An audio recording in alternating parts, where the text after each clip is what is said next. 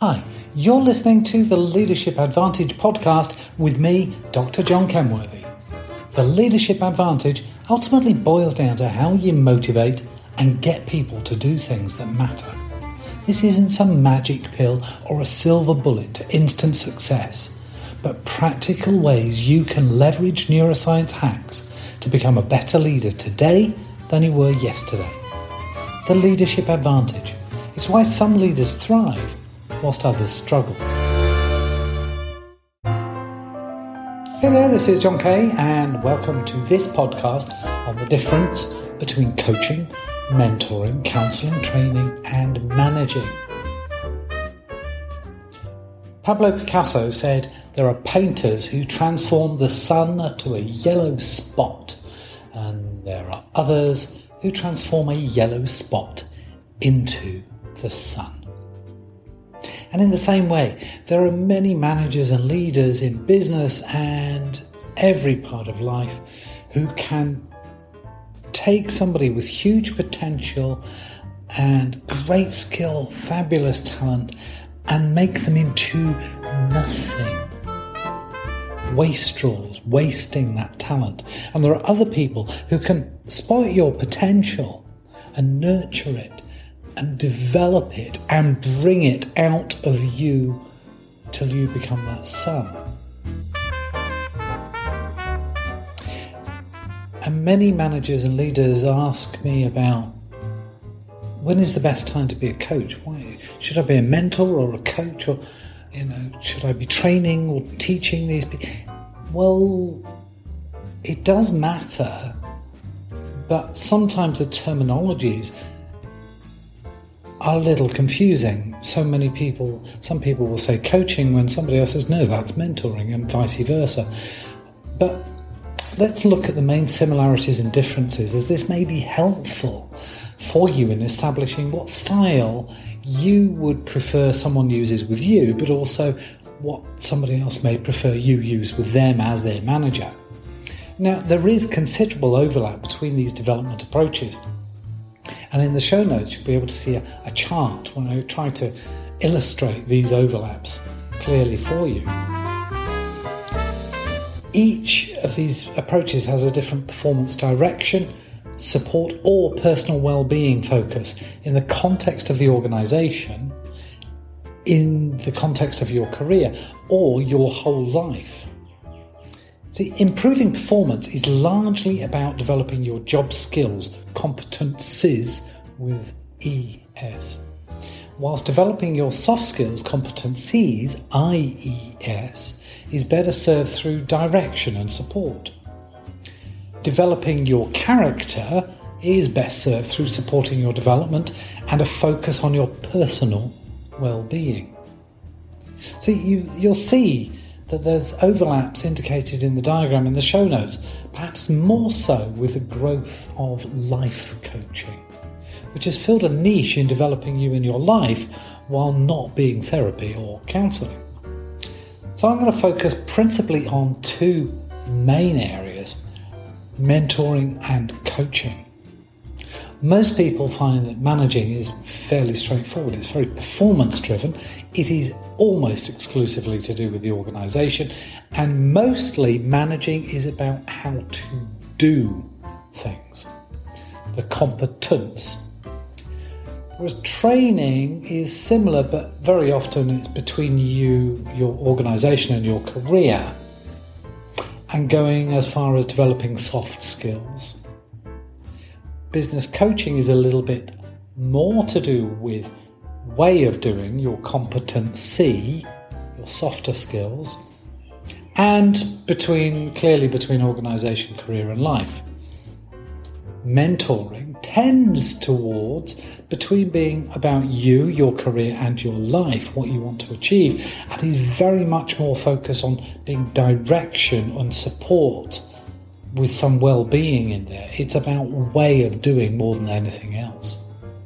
Life coaching is about your life, less to do with your career, although of course that has implications, and a lot less to do with performance, more to do with giving you direction.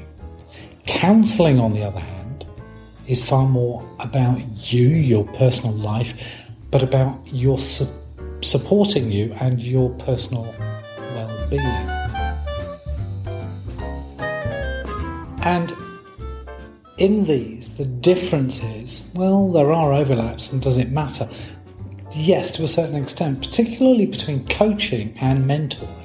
So, what is mentoring? Well, in spite of its origins in Greek culture about 3,000 years ago, mentoring is a buzzword today where life and work is high tech but not high touch. When we use the word mentoring, a dozen or more different images can race across our minds. It seems that we might not all be on the same page.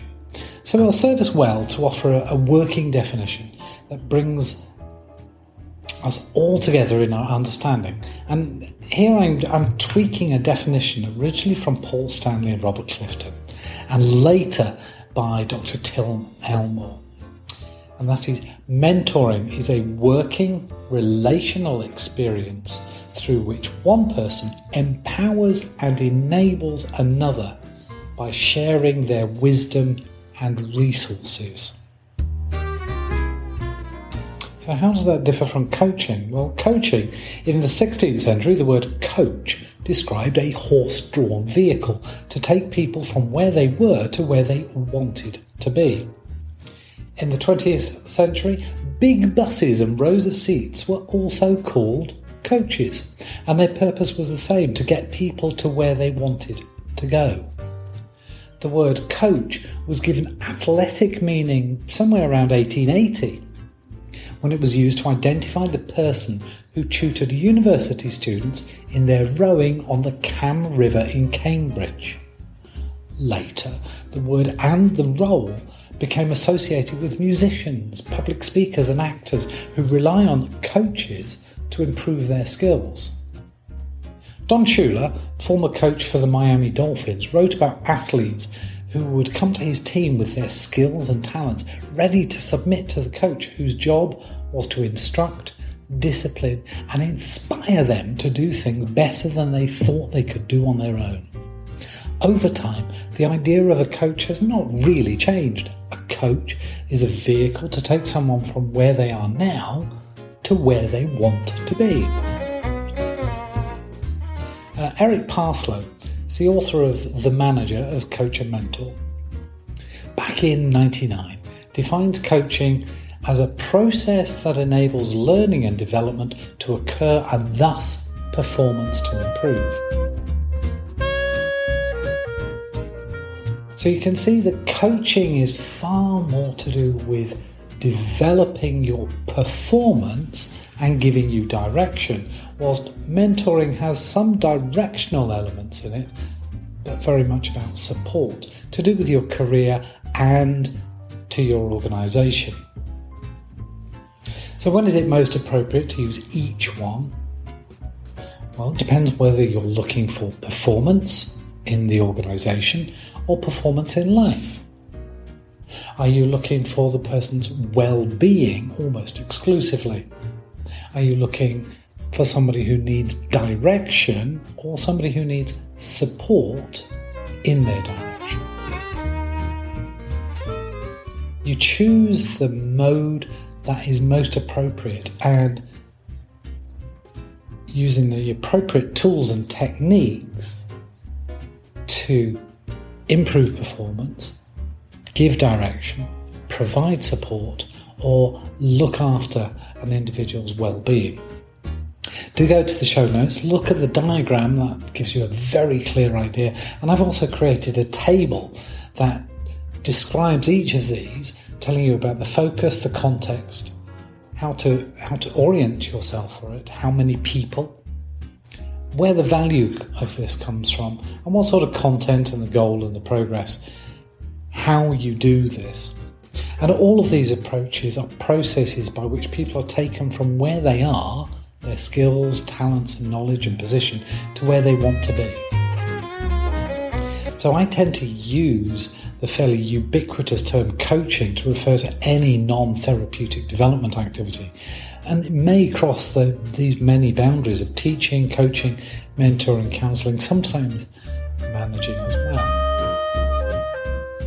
But for you, you may need to flex your methods in order to understand better how to create value for the person you're working with. That's all from me for now. Have a great day. Bye bye.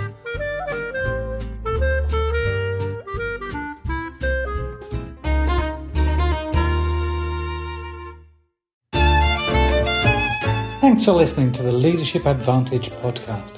You can learn more on how to motivate and get people to do things that matter over at my website at leadershipadvantage.com.